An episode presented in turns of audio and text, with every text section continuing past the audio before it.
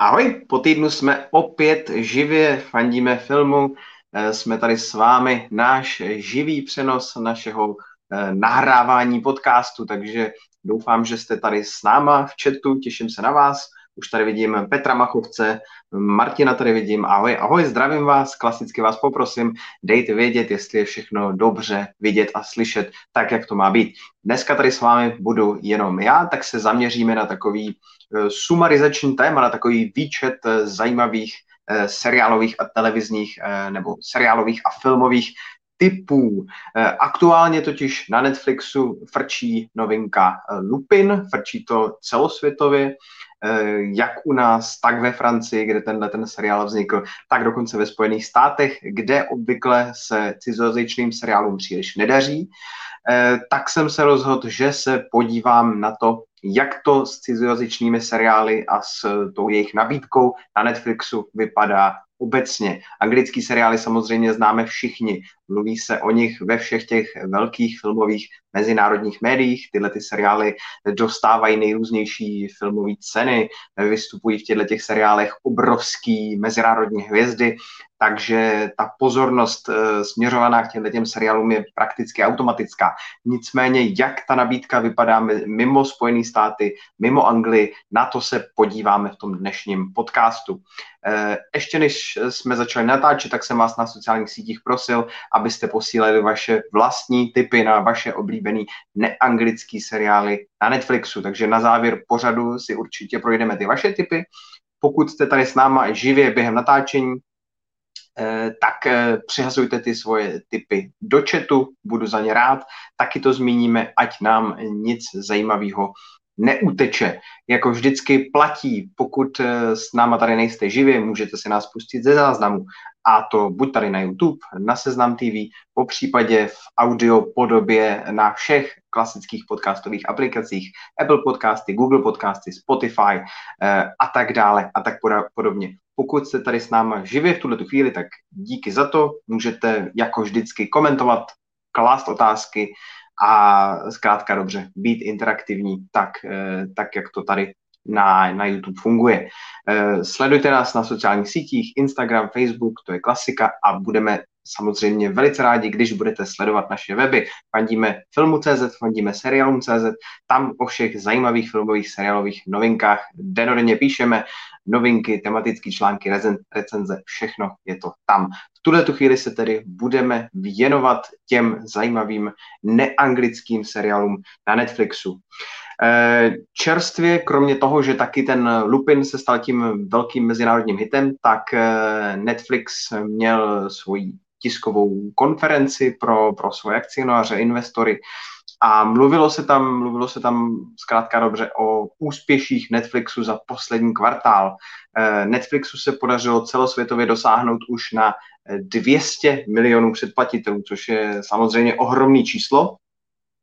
A k tomuhle tomu ohromnému číslu, já tady mám někde uh, uloženou tu poznámečku, uh, tak aby se na, na tohleto číslo podařilo vlastně vyšplhat, tak v roce 2020 Eh, z těch všech nových zákazníků, který se podařilo nalákat, tak 83% z těchto těch nových zákazníků byli zákazníci mezinárodní, mimo Spojené státy. Takže i když je služba primárně americká, vznikla ve Spojených státech, jako první byla k dispozici zákazníkům tam, eh, do dneška pravděpodobně nabízí nebo nejvíc láká svoje, svoje předplatitele na americký, hollywoodský filmy a seriály a že jich není málo. Nejnověji kvůli pandemii a kvůli tomu, že jsou zavřený kina, tak eh, teďka Netflix koupil do nabídky třeba nový animák od eh, Lorda Millera, což jsou tvůrci Lego příběhu nebo toho animovaného Spidermana, tak teďka jejich nový film, jak se to jmenuje, Connected se to jmenovalo dřív a nově se to bude jmenovat The Mitchells vs. The Machine, tak tenhle ten animovaný film, který měl jít normálně do kin, tak ten bude k vidění na Netflixu a taky drahá uh, akční science fiction s Chrisem Prattem v hlavní roli, uh, Tomorrow War, uh, kde se bude cestovat v čase a bojovat s mimozemšťany, pokud to správně pamatuju, tak tenhle ten velkofilm taky půjde na Netflix, takže Netflix opravdu primárně furt láká na tyhle ty svoje blockbustery americký, ale jak už jsem říkal, eh, čím dál tím víc eh, diváků se připojuje z mezinárodních trhů. A to pro Netflix vysílá jednoznačný signál. Pro tyhle ty jednotlivé mezinárodní trhy my musíme vyrábět nějaký eh, speciální obsah, aby jsme tyhle ty diváky dokázali nalákat. Eh, není to samozřejmě žádný altruismus, je to prostě plně validní business model, ty, ty lidi ta domácí produkce láká. A pak je tam ještě taky jeden důležitý aspekt, možná jste zaznamenali, že v posledních letech Evropská unie na Netflix a všechny tyhle ty streamovací služby tlačí, aby nějakou určitou procentuální část svého obsahu věnovala právě lokální produkci, po případě pokud by e, ta společnost Netflix a e, podobné společnosti nebyly ochotné vyrábět ty lokální filmy a seriály, tak by potom museli přisypávat nějaké, nějaké dolary, nějaké ty miliony dolarů do evropských filmových fondů a to samozřejmě radši Netflix vyrobí něco pro, pro tu svoji službu, pokud je ten seriál dobrý, tak eh, často i s těmi titulky se následně daří ten seriál eh, protlačit k uživatelům po celém světě, nebo se to třeba dá nadabovat. Tak, já koukám, že se tady scházíte, scházíte eh, v chatu. Tak, je to super. Jsem za to rád. Postupně se budu dostávat k těm, k těm, vašim, k těm vašim dotazům. Budu se na ně těšit. A já myslím, že se pomalu, ale jistě můžeme teda vrhnout k té eh, internacionální nabídce toho Netflixu. A já bych začal tím seriálem uh, Lupin, nebo Lupin, který mě inspiroval který mě inspiroval k tomu, abych dal dohromady pro vás tohleto téma těch mezinárodních seriálů. Jak už jsem říkal, tak ten seriál si opravdu vede skvěle eh, celosvětově. Pokud mě paměť neklame, tak by tam mělo být eh, za první měsíc nasazení 72 milionů přehrátí, nebo lépe řečeno eh, přehrání v 72 milionech domácnostech z těch 200 které se už Netflixu podařilo vlastně dosáhnout, což je zhruba třetina, třetina všech zákazníků, to je parádní výsledek.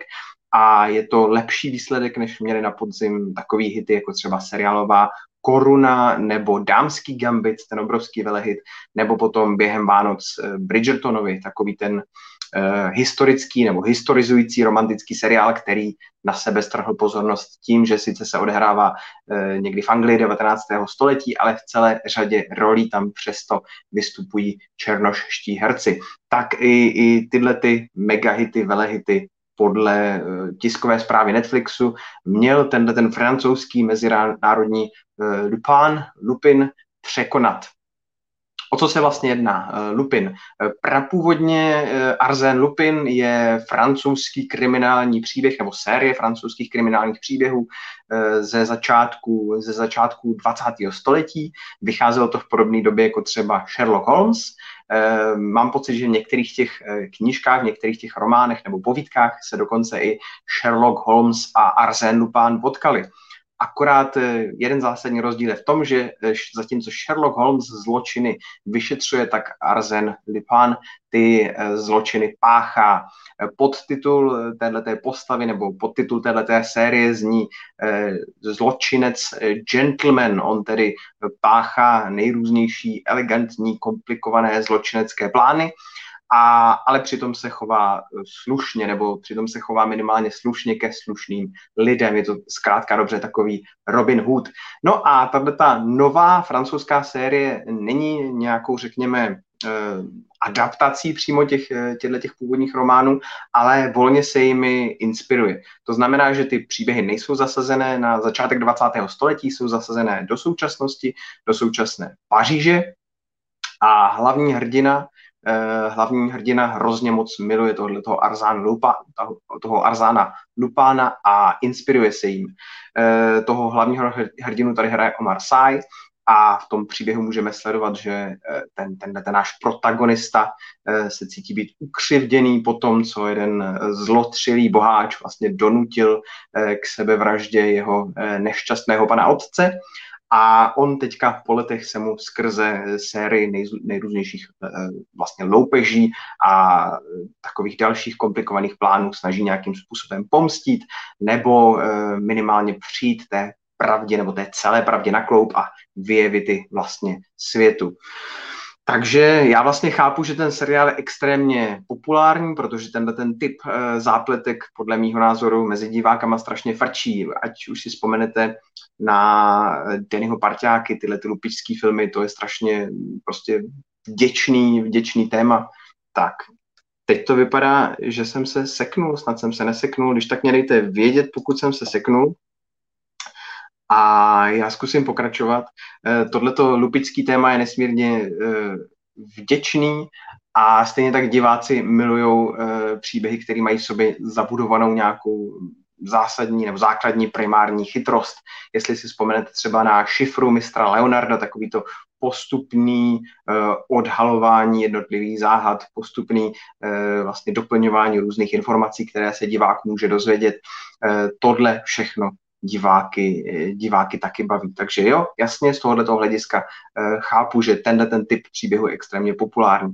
Extrémně populární mezi diváky je taky, když máte šik, když máte sexy prostředí. Tady jsme v Paříži, první epizoda je zasazená do Louvru, jsme mezi francouzskou pařížskou smetánkou. V té první epizodě se jedná o vlastně krádež eh, diamantového náhrdelníku. Tohle je taky, eh, tohle taky všechno pro diváky extrémně populární.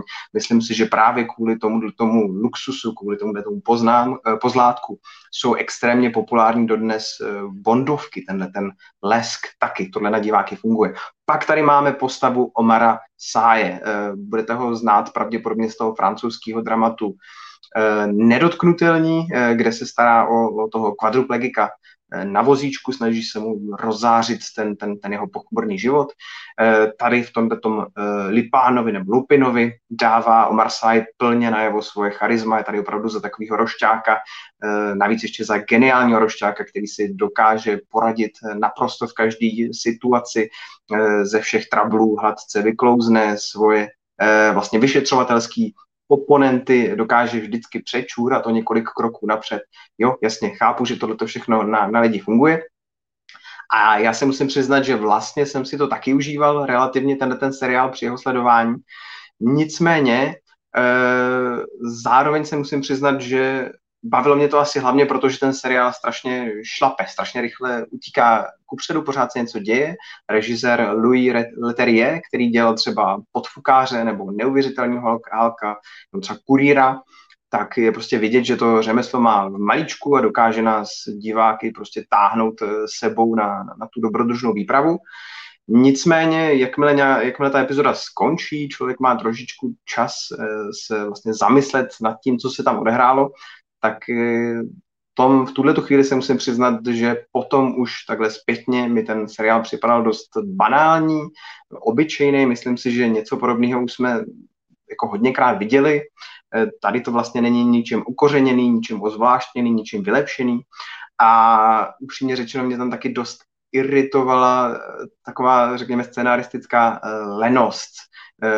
Celá řada těch zdánlivě promyšlených plánů se zakládá na neuvěřitelných schodách eh, náhod. Tomu hrdinovi opravdu všechno musí vít na naprostý eh, milimetříky, aby eh, ty jeho plány mohly klapnout. A zároveň každou chvilku ten hrdina udělá nějakou totální blbinu, kdy opravdu máme věřit tomu, že na jednu stranu je geniální, na druhou stranu dělá opravdu takovýhle jednoduchý, školácký, primitivní, primitivní chyby nevím, jako nesedělo mi to dohromady, bylo mi jasný, že ti scénáristi se zkrátka dobře v takových momentech jenom snaží budovat to napětí, přišlo mi to takový laciný.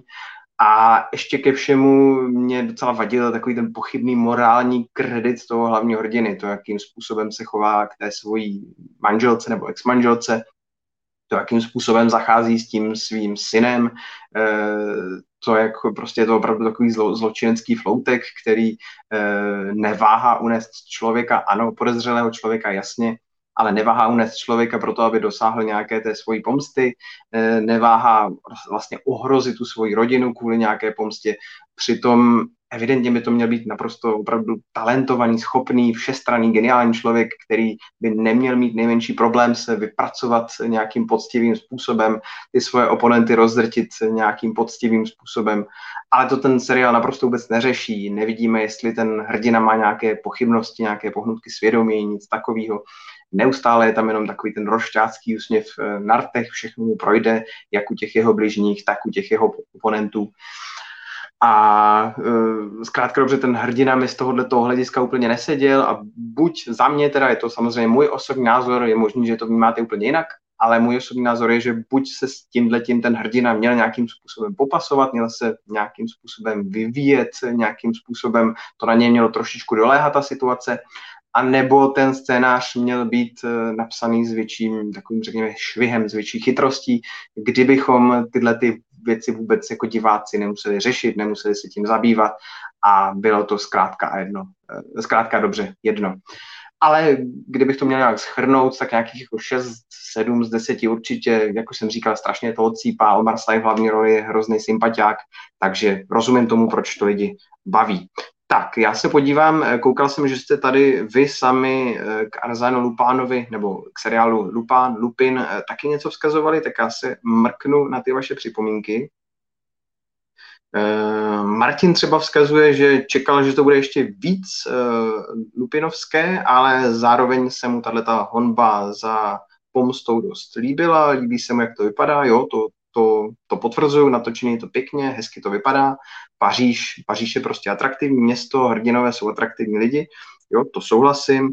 E, a celkově to Martin po, vlastně označuje za trefu do černého. Takže jo, opravdu vidíte, že e, ty masy těch diváků, co, co, co si Lupin získal, tak to není náhoda, opravdu si to fanoušci oblíbili. Tak, Zdraví nás David, zdravíme taky Davida. Pavel Zvoníček má otázku mimo, jestli eh, Disney Plus bude v České republice. Letos by to snad konečně mělo klapnout. Podrobněji jsme to rozebírali ve starších epizodách, tak když tak Pavle, zkus naladit ty starší epizody, všechno, všechno to tam, všechno to tam je podrobněji rozebraný.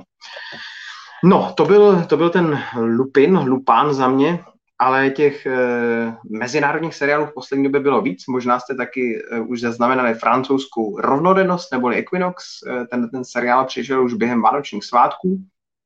A je to taková ta tajuplná, mysteriózní záležitost. V tom seriálu sledujeme hrdinku, mladou novinářku, která kdysi dávno, když ještě byla dítě, tak záhadně zmizela její sestra a nejen ta její sestra, ale i celá třída Eh, spolužáků této sestry. Opravdu v den maturity, kdy opravdu všichni byli rozjásaní, rozjuchaní, eh, výjížděli na nějakou chlastačku s celou tou třídou, všechno bylo krásně a najednou lusknutím prstů celý ten nákladák těch dětí, co jel na tu party, tak prostě zmizel, byli v trapu, pryč, nikdo neví jak, nikdy to nebylo vysvětlené. No a eh, ten seriál, nebo ty události toho seriálu potom navazují po letech, kdy tahle ta naše hrdinka se rozhodne, že už prostě musí vědět, co se tenkrát stalo a chce to celé nějakým způsobem vyšetřit. Mně se líbila ta zápletka, líbilo se mi to, eh, to, to dánský prostředí, taková ta severská, trošičku eh, chladná krajina, ta trošku jiná architektura měst, tohle všechno je fajn. Eh, ta hlavní hrdinka velice do, nebo sympaticky obsazená, jako příjemná, příjemná hlavní hrdinka. Tohle fungovalo ale bohužel smutně musím konstatovat, že daleko zábavnější na tom seriálu byla ta zápletka, ten rozjezd a to závěrečné rozřešení už mi tolik, tolik nesedlo. E, taky mi to přišlo dost špatně napsaný z hlediska dialogů celý ten seriál. E, přišlo mi, že v každou chvíli je to úplně zbytečně doslovný, že věci, které divák naprosto jednoznačně vidí na obrazovce, tak ty postavy z nějakého důvodu doříkávají nahlas dost možná to může souviset s tím, že ten, ten seriál nevychází z žádného románu, ani to není původní námět, ale vychází to z podcastu, čili vlastně jakoby z rozhlasové hry. A něco mi říká, že scenáristé tohoto seriálu zkrátka dobře vzali velkou část této rozhlasové hry, tohoto podcastu a už se neobtěžovali s tím, aby to opravdu plnohodnotně dokázali promítnout, přepracovat do toho filmového nebo seriálového média a zůstala tam vlastně celá řada těch, těch pozůstatků toho podcastu, které podle mě neměly asi v tom, v tom seriálovém, eh, v té seriálové podobě co dělat. Ale, jak už jsem říkal, vypadá to docela pěkně, je do toho zapasovaná dánská nebo severská mytologie. dánský folklor, dánské pohádky, je to říznuté hororem, eh, narazíte tam na nějaké, řekněme, eh, aniž bych chtěl příliš prozrazovat, tak na nějaké, řekněme, démonické prvky. A pokud eh, vlastně máte rádi tyhle ty folklorní hororové věci, pokud máte rádi záhady, tak asi to zkuste. Jenom říkám teda předem varuju, mně ten závěr přišel, přišel slavší, což je škoda.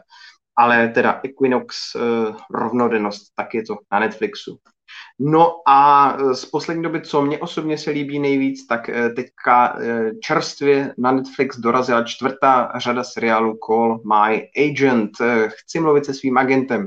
Je to francouzská záležitost, taková ta dramedie, nebo řekněme eh, dramatický seriál s hodinovými epizody, epizodami, které jsou ale protchnuté plnými dávkami humoru. Celé se to odehrává v jedné, řekněme, malé eh, talentové agentuře v Paříži, opravdu takové té agentuře, která zastupuje herce a další slavné, nebo primárně herce, ale i další známé osobnosti a domluvá jim prostě ty jejich kariérní zakázky, z toho následně mají podíly. No a my sledujeme v tomto seriálu, jaké všechny slasti a strasti jsou eh, s tímhletím manažováním celebrit eh, spojené. Takže nejen, že sledujeme to vnitřní fungování této firmy, různé ty vztahy mezi těmi jednotlivými zaměstnanci, ale taky v tomto seriálu hostuje celá řada francouzských celebrit, takže pokud jste e, nějakým způsobem třeba zaměření na francouzskou kulturu, na francouzské filmy a seriály, tak byste tam měli poznávat celou řadu známých tváří a o to je celý ten seriál potom ještě divácky vlastně zajímavější. Takže chci mluvit se svým agentem, francouzská věc, za sebe to můžu jen a jen doporučit. Tak, e, a to byly vlastně takový nejzajímavější vlastně nový seriály, který teďka Netflix čerstvě nabízí z té svojí mezinárodní nabídky. Ale pojďme se taky podívat do starší historie a e, tady opravdu ta, ta nabídka je široká. Přiznám se, že e, ta nabídka je tak široká, když jsem se koukal do toho, co Netflix nabízí, tak spoustu jsem toho samozřejmě neviděl, protože, jak už jsem říkal v úvodu, mezinárodně se o těchto těch seriálech tolik nemluví, nebo nemluví se o nich tak moc, tak nahlas, jako o všech těch e, hollywoodských, anglických filmech a seriálech, které mají ty, ty, ty známé mezinárodní hvězdy. Takže eh, z mýho pohledu ten, ten výběr bude trošku omezený, bude to přece jenom to, co jsem buď sám osobně viděl, nebo takové seriály, o kterých jsem to hodně slyšel a proto mám pocit, že, že bych vám je měl doporučit. Pokud jste vy osobně viděli cokoliv dalšího, doporučujte taky, přidávejte svoje další typy. Tak, já to zkusím vzít nějak postupně eh, a začneme ve Francii. Začneme seriálem, seriálem Hvost, tam mě tam hrozně moc líbil e, trailer, který je opravdu takový atmosférický, takový nepříjemný, lezavý, plný e, brouků, takových ošklivých, děsivých výjevů z lesa. Je tam takový nádech čarodejnictví. Když vám přečtu synopsy, tak ta zní, když z vesnice poblíž lesů v Ardenách zmizí dospívající dívka, místní policie začne spolu se starostlivou učitelkou odkrývat síť z nepokojujících tajemství. Tak a z té synopse já okamžitě poznávám, že jsem si spletl dva seriály. Eh, já jsem celou dobu myslel, eh, když jsem mluvil o tom, tom traileru, eh, co má tu čarodejnickou, čarodejnickou tematiku a všechny ty brouky a ten temný vost a tu lezavost, tak jsem myslel seriál Marian. A seriál Marian, ten má synopsy Slavnou autorku hororu přiláká eh, k návratu její rodné město, kde zjistí, že zlý duch, eh, který trápí ve snech, teď dělá pořádnou spoušť ve skutečném světě. To byl seriál Marian, to je ta hororová záležitost, kterou jsem chtěl doporučit. Seriál Hvost jsem chtěl doporučit taky, ale to je opravdu přesně tak, jak čtu v té synopsi. To je tradiční detektivka, vyšetřování, trošičku jiná záležitost. Ale oboje fajn věci, které stojí za, za, za vidění, za zlídnutí, za proskoumání. Pokud máte rádi něco odlehčenějšího, něco trošičku víc bizár, eh, zkuste La eh, Revolution, čili francouzská revoluce, což je český distribuční název. A to je zkrátka a dobře zombie apokalypsa za času Velké francouzské revoluce. Je to přesně tak zvláštní, jak to zní. Pokud máte rádi zombíky, netradiční náměty nebo alternativní historie, eh, zkuste tenhle ten příspěvek. No a kdybyste chtěli zkusit něco hodně jiného, pokud máte rádi eh, reality show a zaznamenali jste třeba americkou show The Circle, tak existuje i francouzská mutace, je k vidění právě na Netflixu. Existuje ještě několik dalších mutací, britská, eh, brazilská, ale podle mého osobního názoru ta francouzská je zdaleka nejlepší, zdaleka nejlíp se tam pracuje s postavama, je tam asi nejlepší casting. Eh, pokud vás tyhle ty záležitosti baví, tak jako mě doporučuji francouzský Circle. Tak, eh, jdeme dál. Podíváme se do Německa. Eh, v Německu, tam je to jasný, tam se musí jednoznačně doporučit seriál Dark. Eh, v době, kdy se to objevilo, tak se tomu tomu seriálu přezdívali takové Stranger Things z Evropy a, a jakkoliv, nebo ačkoliv podle mě eh, tohleto přirovnání je dost nepřesný. To, co tam vlastně připomíná ty Stranger Things, je to, že tam máme v tomto seriálu Dark jak dospělé, tak dětské hrdiny. Celé se to točí kolem jednoho velkého tajemství a částečně se to odehrává v 80. letech. To je tak asi zhruba eh, to, to, to množství té, té podobnosti, která by se mezi seriálem Dark a seriálem Stranger Things dala najít, ale pokud máte rádi tu záhadologickou část Stranger Things, tak určitě zkuste Dark, protože tohle je záhada, má naprosto protchnutý. Nicméně, eh, zatímco Stranger Things, eh, tam si hlavně užíváte tu, tu, ten, ten příběh těch postav a ta, ta, zá, ta záhada je takový jakoby bonus, bonus na okraj, tak Dark s postupujícími epizodami se víc a víc řadí mezi takové ty záhadologické příběhy, kde člověk pomalu potřebuje si nakreslit nějaký diagram, aby pochopil, co se tam vlastně odehrává. Eh, tenhle ten příběh toho seriálu Dark se totiž eh, točí kolem cestování v čase, kolem toho, jestli dokážeme změnit eh, čas, dokážeme změnit vlastní minulost. Jsou tam v rámci toho příběhu vlastně různé složité propojené rodinné vazby, takže přemýšlíte, kdo je vlastně příbuzný koho, co tahle ta postava ve svém mladším nebo starším věku mohla udělat s tím nebo o ním. Je to opravdu takhle krásně provázané, pokud vás baví rozplétat tyhle ty složité pavouky, Dark určitě nejde než doporučit. Eh, vznikly už, eh, tuším, tři řady. Nerad bych teďka kecal, já jsem skončil zatím u té druhý, tak si nejsem jistý, jestli ta třetí už se vysílala. Eh, když tak někdo dejte, dejte vědět do chatu. A zkrátka dobře, to je seriál Dark německý. Já zase na chviličku kouknu, co, co vzkazujete v chatu. Lukáš Novotný se ptá, co si myslím o blížící, přicházejícím seriálu Tribes of Europe tak já si musím přiznat, že si o něm nemyslím nic moc, protože eh, zkrátka dobře o něm vůbec nic nevím. Nejsem si teďka jistý, jestli jsme o něm něco psali na, na webu u nás, jestli jo, tak to psal někdo z mých kolegů. Já se jenom takhle podívám, o co se vlastně jedná. Předpokládám, že to bude nějaký, eh, nějaký nový historický seriál. Uh, jo, to je tohleto. Aha, tak to kecám. Na to jsem, na to jsem viděl trailer.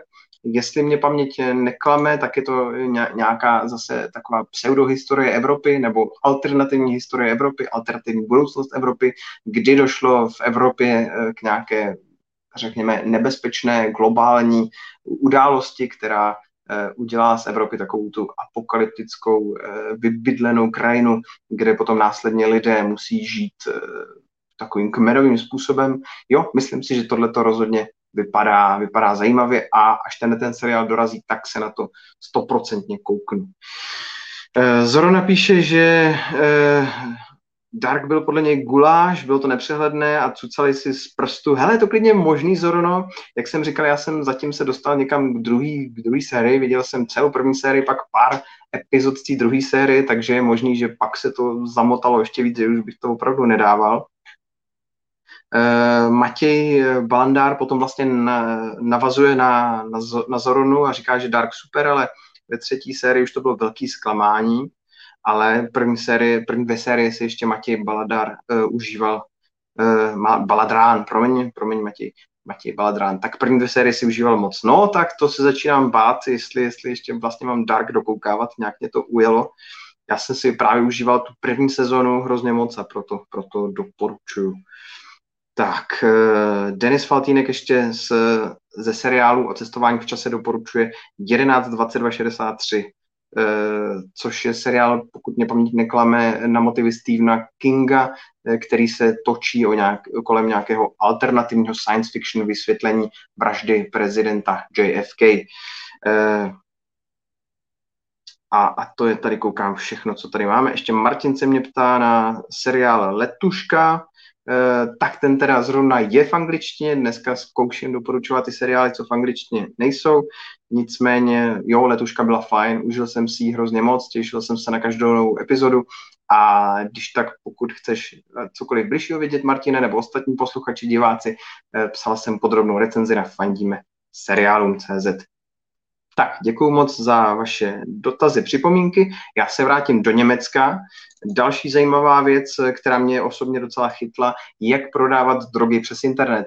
Černá komedie o klukovi ze střední, který chce nějakým způsobem eh, být někdo, udělat dojem na eh, dívku, která se mu eh, líbí, přivydělat si nějaký prachy, zužitkovat svoje znalosti s programováním, svoje znalosti ze světa IT a tak zkrátka dobře si uh, zařídí, uh, řekněme, jak to říct, takový Amazon, takový e-shop, který se specializuje na dodávání drog přes internet. Uh, může to znít snadno, v některých momentech to opravdu snadno vypadá, prachy se jenom kutálejí, ale jak už to tak v podobných seriálech bývá, určitě znáte seriály jako Breaking Bad nebo Ozark, eh, jakmile jednou si namočíte eh, nožičku do, do té kaluže zločinu, tak problémy na sebe dlouho nenechají čekat.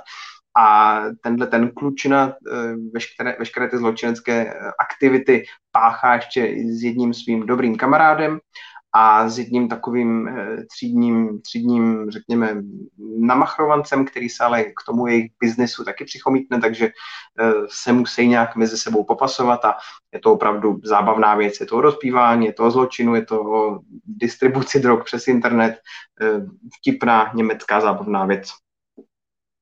Petr Machovec vzkazuje, že jeho taky How to Sell Drugs Online strašně chytlo, ale uh, druhá řada už ho tolik nebavila. Já si přiznám, že mě bavila i ta druhá, jestli si to dobře pamatuju, ale je fakt, že ta první řada mi utkvěla daleko víc v paměti. Jo, to je asi pravda, že ta druhá řada tak jako utekla, utekla jako, utekla jako voda. Tak. Martina, Martin píše, že jeho Martina to taky bavilo, takže takže, takže tohle si asi dokáže najít svoje, eh, svoje diváky. Eh, pak mě docela zaujala uh, detektivní zálež, záležitost Parfém. Pokud jste viděli ten film, celovečerní Parfém, příběh vraha, kde se opravdu řeší vražda spojená s pachy, s vůněmi, tak tohle je něco obdobného. Inspiruje se to stejnou vlastně knižní předlohou od toho Patrika, se píše Siskind, Siskind, Němčina není, není moje silná stránka, takže snad Patrik Siskind.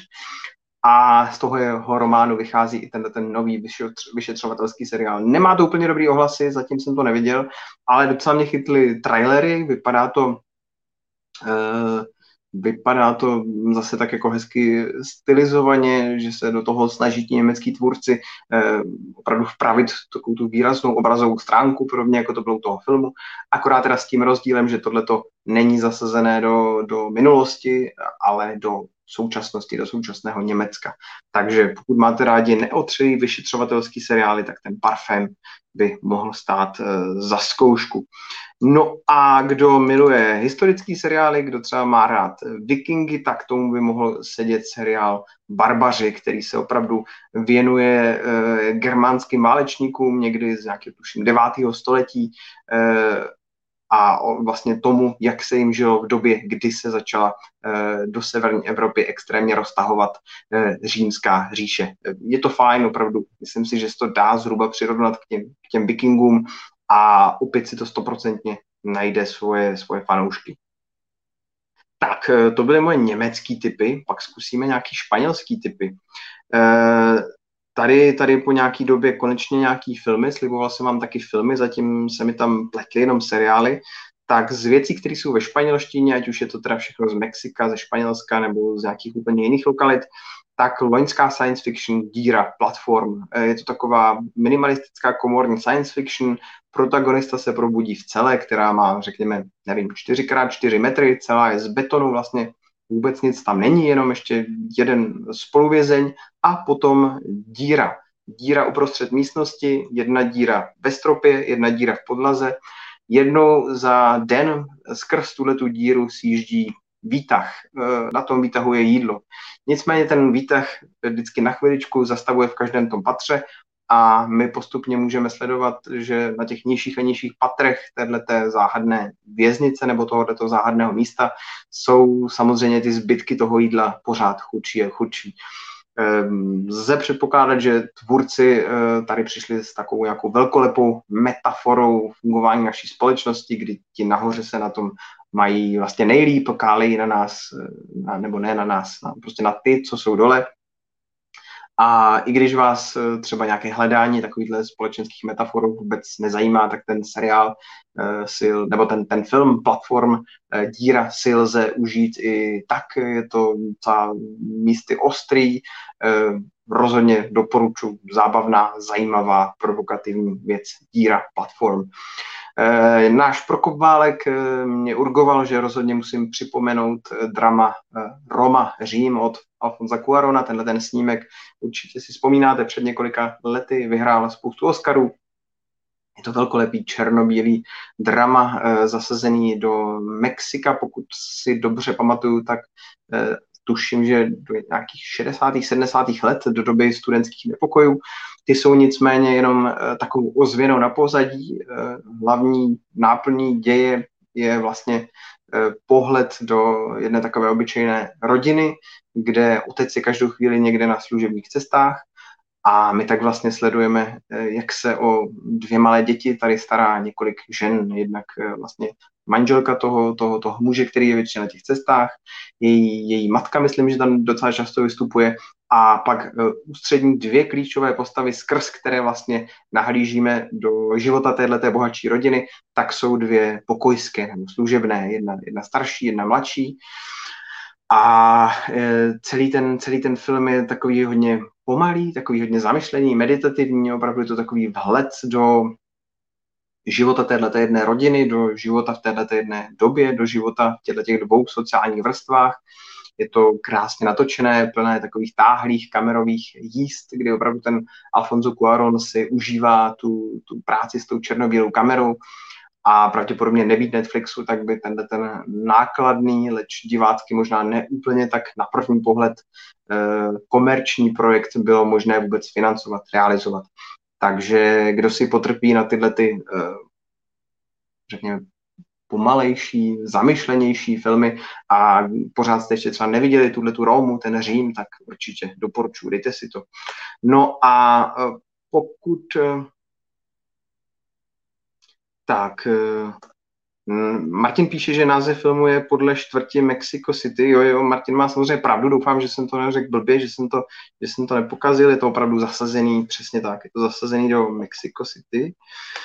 Uh, a pokud bych potom ještě měl doporučit nějaký španělský seriál, tak tam je samozřejmě třeba doporučovat Papírový dům. Většina z vás to pravděpodobně viděla, je to extrémně populární. Zase je tady to lupičský téma, e, točí se to kolem opravdu bankovní loupež století, kterou je potřeba důkladně, důkladně naplánovat, provést. A je to prostě thriller vyšponovaný, tak jak se u podobných drsnějších loupeží sluší a patří. E, nevím, k čemu by to dalo nějak víc přiblížit. Není to taková ta elegantní loupež, jako právě třeba v tom Lupinově nebo v daných parťácích, spíš pokud si vzpomenete na takové to napětí do poslední vteřiny, kdy opravdu hrozí to riziko, jaké jsme zažívali v takových těch lepších úvodních epizodách seriálu Útěk z vězení, tak k něčemu takovému by se to možná vzdáleně dalo přirovnat. Už teďka vznikly asi čtyři řady toho seriálu, eh, já jsem ty pozdější neviděl, spousta lidí tvrdí, že ty pozdější epizody toho seriálu už nejsou tak dobré, je to klidně možný, často se to bohužel stává, když takovýhle relativně uzavřený premisy se snažíte roztahovat někam dál. Každopádně by měla vzniknout ještě další řada a ten celý ten koncept je tak úspěšný a populární, že teďka bude vznikat dokonce ještě korejská verze tohoto toho seriálu, tak uvidíme, jak to celý dopadne. Tak. Zrovna píše, že uh, na neanglický filmy a seriály se kromě anime a španělských hororů moc nekouká. A já to vlastně docela vlastně sdílím tenhle ten pohled na věc. Když jsem připravoval tenhle ten výčet zajímavých neanglických filmů a seriálů, tak jsem tak jako musel dost pátrat v paměti a v seznamech toho, co jsem kde viděl, na co jsem narazil protože asi jsem zjistil, že svým způsobem jsem vlastně pohodlný divák. Eh, na to, jak eh, svým způsobem, nebo ne svým způsobem, na to, jak eh, prostě nekoukám na dabovaný, na dabovaný filmy, protože prostě mi to nesedí, mám rád to původní znění, mám rád ten vlastně umělecký projev, který tomu ti původní herci a režiséři chtěli dát, tak zároveň často se mi stává, že si prostě pustím záměrně něco v angličtině, čistě proto, že tomu rozumím a je pro mě pohodlnější na, na takový film nebo seriál koukat. Zvlášť pokud třeba se chcete u nějakého kratšího seriálu jenom navečeřet nebo děláte doma nějakou jinou práci a chcete si pustit ten, ten film nebo seriál jako kulisu k tomu, tak je zkrátka dobře samozřejmě podmínkou, abyste tomu rozuměli, aby v momentě, kdy se nemůžete zrovna nebo nestíháte koukat na obraz, tak aby vám neutíkalo alespoň jako zhruba, co se, co se v tom příběhu děje. No a tohle já mám teda jako s anglicky, s anglicky mluvenými filmy, seriály, tam, tam nemám problém, tam, tam se prostě chytám čistě, čistě jako po posluchu, ale eh, u dalších jazyků to je nehorázný problém. Jako mám nějaký úplně minimální základy francouzštiny, němčiny, ale opravdu jako jenom trošičku, ty Němčiny ještě méně, ty, ty, francouzštiny, tam je to takový, jako že bych se doptal na cestu na, na nádraží možná, ale Eh, takže pokud se chci koukat na nějaký takový film nebo seriál, tak si opravdu na to musím vyhradit čas, sednout si k tomu, plně se na to soustředit a to pak si člověk většinou jakoby rozmyslí, na co se bude koukat. Rozhodně e, tam nebudu tak smířlivý potom k tomu seriálu, že bych se koukal jenom na nějakou výplňovku, která mi má e, zabít půl hodiny času opravdu někde u toho povečeření, tak to opravdu asi ne. Musí ten seriál stát za to, musí mě chytnout a potom, potom má teda smysl sedět, soustředit se čistě jenom na to a číst si ty titulky. Takže opravdu eh, chápu tenhle ten, tenhle ten přístup, pokud třeba někdo eh, tak často nechce, nechce na tyhle ty věci koukat. No ale ta nabídka se opravdu postupně rozšiřuje. Netflix vyhrožuje, že těch mezinárodních seriálů a filmů bude točit víc a víc, takže jakmile tam bude něco zajímavého, tak asi mi nezbude nic jiného, než tomu ten čas věnovat a opravdu se na to vždycky podívat a e, ten, ten, čas, tomu, ten čas tomu dát. Tak, koukneme se na to. Němčina zní strašně podle Zorony, hele, tak s tím asi nemám problém, prostě jazyk. A u té Němčiny to bylo asi všechno, vlastně už kecám, jsme dávno u španělštiny, ale u té španělštiny už to bylo všechno. Mám tady pro vás několik, eh, několik severských typů. Eh, myslím si, že tady v podcastu už jsem o tom mluvil, nicméně mně osobně se strašně líbil seriál Norseman. Je to vlastně parodie na historický vikingský příběh, akorát, že je to komediální seriál a ta komedie je soudobá. Takže ty postavy eh, tam tak často kombinují to chování z toho devátého století a zároveň na to tak jako nahlížejí pohledem, pohledem dneška, takže tam jsou vtípky ve stylu, já nevím, že když, eh, když jdete na záchod, tak si samozřejmě sebou vezmete něco ke čtení ale v té době neměli ani noviny, ani mobil, ani mobil, tak si sebou berou eh, prkínka, na kterých jsou eh, z run vyřezané nějaké prostě zprávy z poslední doby, nebo třeba eh, kreslené vtipy a podobné záležitosti. Různě se tam taky řeší, řeší vztahy mužů a žen ve společnosti a takový ty prostě témata, který obvykle řeší naše moderní doba. Tenkrát se to stoprocentně neřešilo, ale do toho seriálu je to strašně eh, vtipným způsobem zakomponovaný. Je to takový ten eh, styl humoru, který často sází na takový ten deadpan, na takové to tapno, takže pokud vám tohle to sedí, tak Norseman určitě hrozně fajn, eh, zábavná věc. A tuhle ten seriál jsem ještě neviděl zatím, nicméně v poslední době se o tom docela mluví, doporučuje se to, komediální záležitost, co byla nasazená tuším teďka o svácích, jmenuje se to Vánoce u našich, a synopse tohoto seriálu slibuje.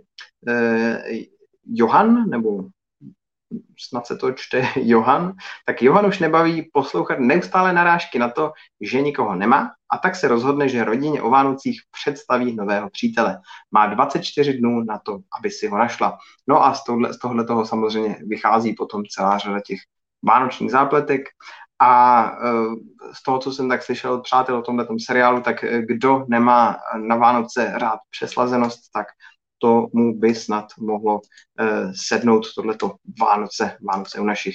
Jinak samozřejmě severský země jsou plný nejrostodivnějších kriminálních seriálů, thrillerů.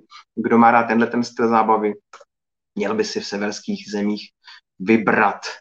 Uh, já už jsem předtím zmiňoval ten, ten Equinox, ten, tu, tu rovnodennost dánskou a z Dánska taky pochází třeba ještě postapokalyptická záležitost The Rain, Dash, takže zase, kdo má rád tyhle ty postapokalyptické příběhy, uh, může určitě zkusit Rain, Dash. Uh, pak jsem koukal, že překvapivě širokou nabídku uh, originálních titulů lze najít v polském jazyce. Mně se loni dost líbil Hater, což je seriál o takovém zhrzeném mladíkovi, který se cítí zneuznaný společností, školou, děvčetem, které se mu líbí.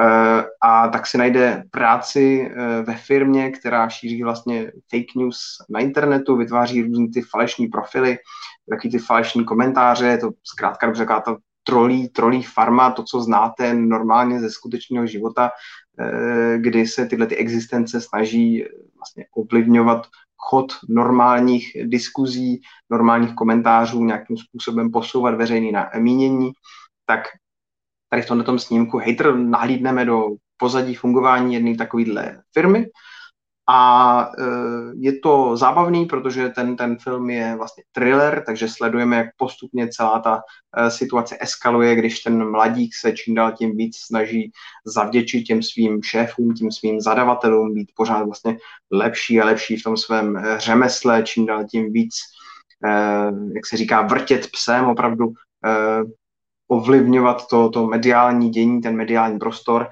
A i když v závěru toho už hodně sklouzne k takové, řekněme, jako brakovitosti, ale nemyslím to nějak jako ve zlým, jenom že prostě nečekejte opravdu realistický drama, ale spíš takový jako zábavný thriller, tak v tomhle tom, v tomhle tom kategori, v této kategorii, v tomhle tom ranku to podle mě skvěle funguje. Hejtra. Potom hrozně moc loni uspěl nějaký ten erotický thriller 365 dní. Já jsem to pořád ještě neviděl, ale mám pocit, že je to úplně nejsledovanější, jako celosvětově nejsledovanější věc, jakou uh, loni Netflix nabídnul a prostě to erotický, erotický drama, no. nejnovější úspěšný erotický drama od, uh, od dob 50 odstínů šedi, takže chápu, že tato tematika asi vždycky bude nějakým způsobem populární. Hrozně se mi líbí zápletka seriálu 1983, docela mě baví takovýto téma té alternativní historie. A e, tady opravdu sledujeme, že e, v roce 1983 najednou v Polsku e, se historie vyvinula úplně jiným, jiným směrem. To Polsko potom prostě dál nepokračuje tak, jak, jak to prostě vidíme dneska, ale vlastně úplně jinak.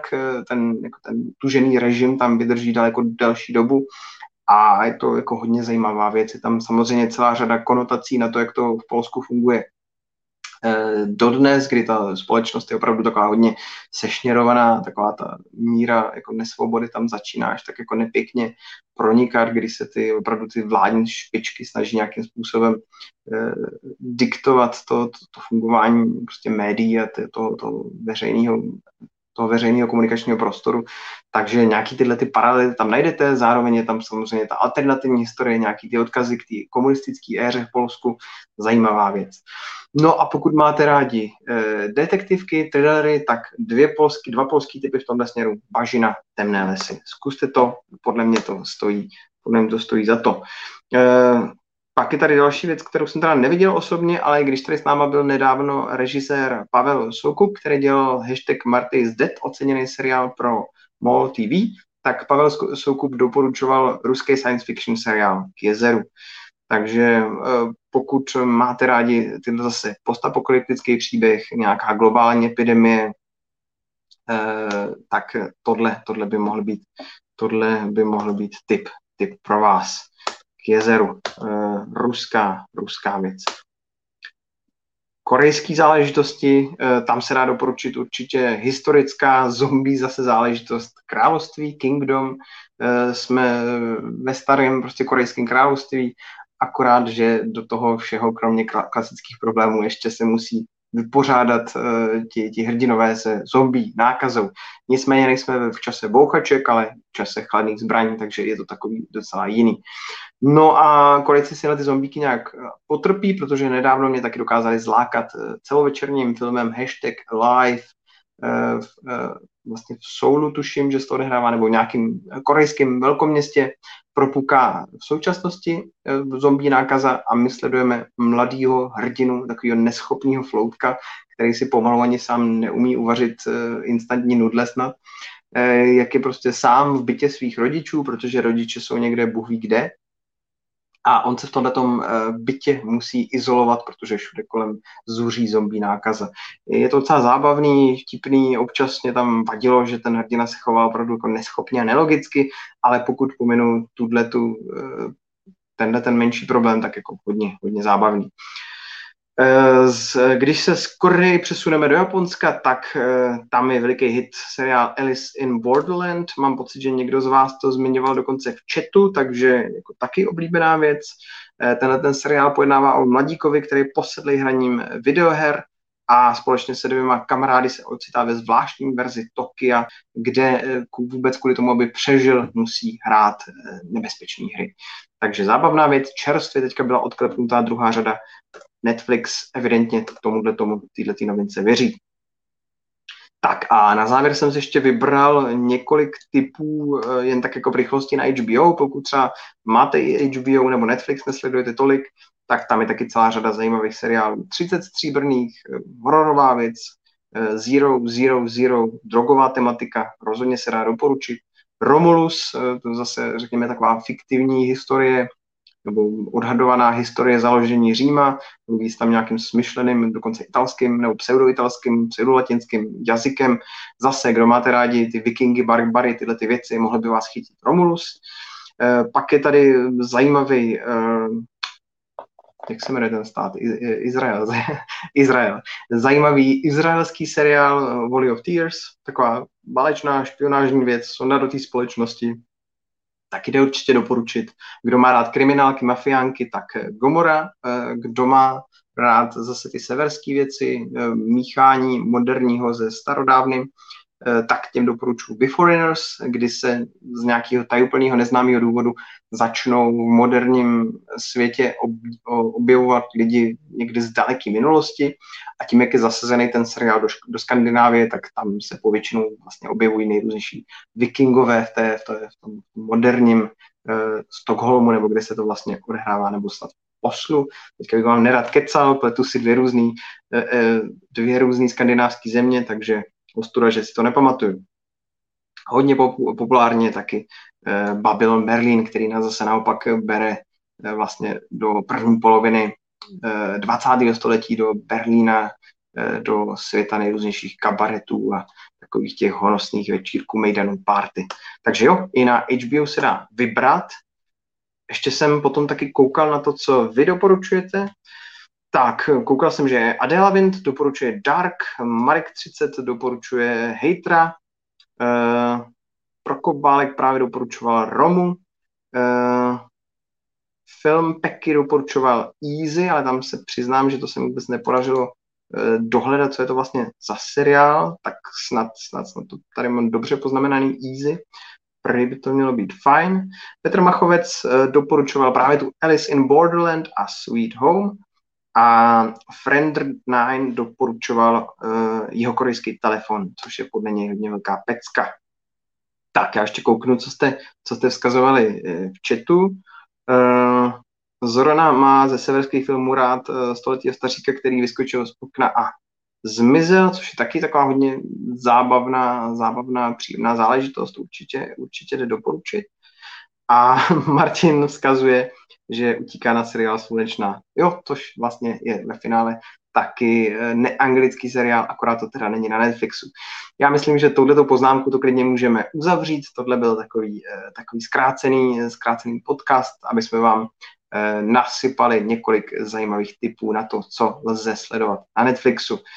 Uh, ode mě je to v tuhle chvíli všechno a pokud všechno klapne tak, jak má, tak v příštím týdnu bychom se snad měli uh, s kolegama z redakce už věnovat těm nejlepším filmům roku 2020. Ještě jsme na poslední chvíli doháněli nějaký resty, aby nám opravdu něco zajímavého neuniklo a budeme teda definitivně rekapitulovat, což vlastně proč, proč ne. Oscary jsou ještě daleko a nějaký, nějaký zajímavých letošních filmů se asi eh, taky hned tak nedočkáme, protože kina ještě budou pekelně dlouho zavřený. Děkuji moc všem, co tady byli s náma v chatu. Díky moc za pozornost, eh, sledujte nás, sdílejte nás, lajkujte nás, dávejte nám odběr. Eh, pak, když nám ten odběr dáte, nezapomeňte si kliknout na takový ten malý zvonek, aby se vám naše nová videa ukazovala v momentě, kdy je pro vás připravíme. Příští livestream snad bude zase ve čtvrtek, eh, takhle někdy v podvečerních hodinách, v sedm pravděpodobně. Sledujte nás na webu, na Instagramu, na Facebooku. Mějte se krásně, buďte zdraví a čau.